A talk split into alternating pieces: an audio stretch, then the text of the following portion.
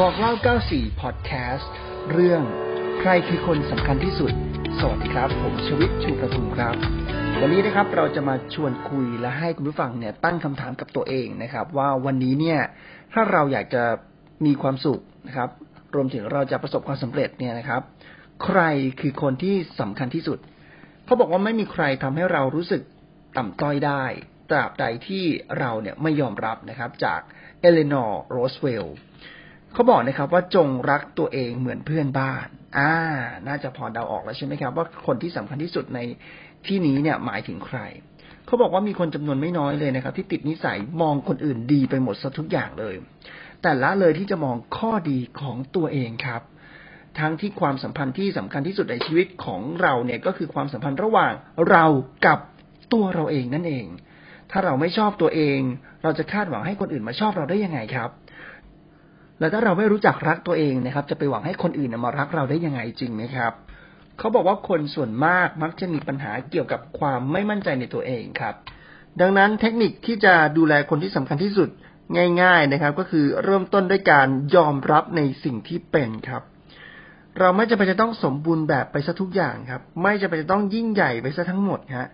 จงเรียนรู้ที่จะใช้เวลาอยู่กับคนที่สำคัญในชีวิตของเราบ้างก็คือตัวเราเอง บางครั้งเนี่ยนะครับ เราอาจจะอยู่ในภาวะดิ่งนึกออกไหมครับ แล้วเราก็อาจจะไปเปรียบเทียบกับคนอื่นๆ อาจจะในโซเชียลมีเดียจะทำให้เรารู้สึกเครียดนะครับ แล้วก็ผลลัพธ์อาจจะไม่ได้ดังหวังด้วย เราก็จะรู้สึกว่า เออ มันไม่ได้ดั่งใจไม่เป็นไปตามที่เราต้องการนะครับ เราก็จะรู้สึกดาวลง เพราะฉะนั้นเนี่ยนะครับสิ่งสำคัญที่สุดก็ควรจะหาเวลาสบายๆนะครับ อยู่กับตัวเองบ้าง หาที่สงบ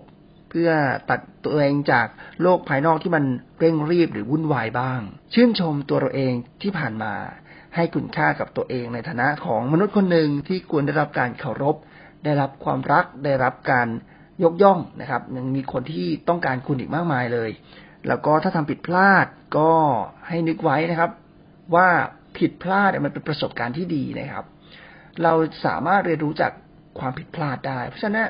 ไม่มีประโยชน์กับการโทษตัวเองนะครับ ในสิ่งที่เรามันก็เปลี่ยนแปลงไม่ได้แล้วนะครับ สู้เราเอาประสบการณ์ตรงนั้นไปพัฒนาดีกว่านะครับ เพราะว่าหลาย ๆ คนบนโลกนี้อาจจะยังไม่ได้ประสบการณ์นี้ในแบบที่คุณได้ก็ได้นะครับ แต่ถ้าวันนี้เรา happy แล้วเราไปสงบจิตสงบใจมาแล้วเชื่อไหมครับว่าความสุขรอยยิ้มเสียงหัวเราะเนี่ย มันเป็นเหมือนเชื้อนะครับ มันติดต่อได้ เพเพราะฉะนั้นกลับกันครับ ความทุกข์ก็ติดต่อได้เช่นกัน ราะฉะนั้นเนี่ยถ้าเราทุกข์ครับ มันก็จะส่งผ่านไปถึงเพื่อนเรา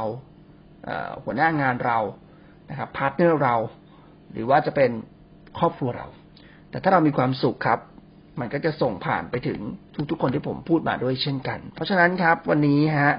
ดูแลและใส่ใจคนที่สำคัญที่สุดในชีวิตของคุณนะครับ ก็คือตัวคุณเองนะฮะตัวเราเองเนี่ยแหละนะครับ วันนี้บอกเล่า 94 Podcast หมดเวลาแล้วนะครับ ผมชีวิตชูประทุมลาคุณผู้ฟังไปก่อนครับ สวัสดีครับ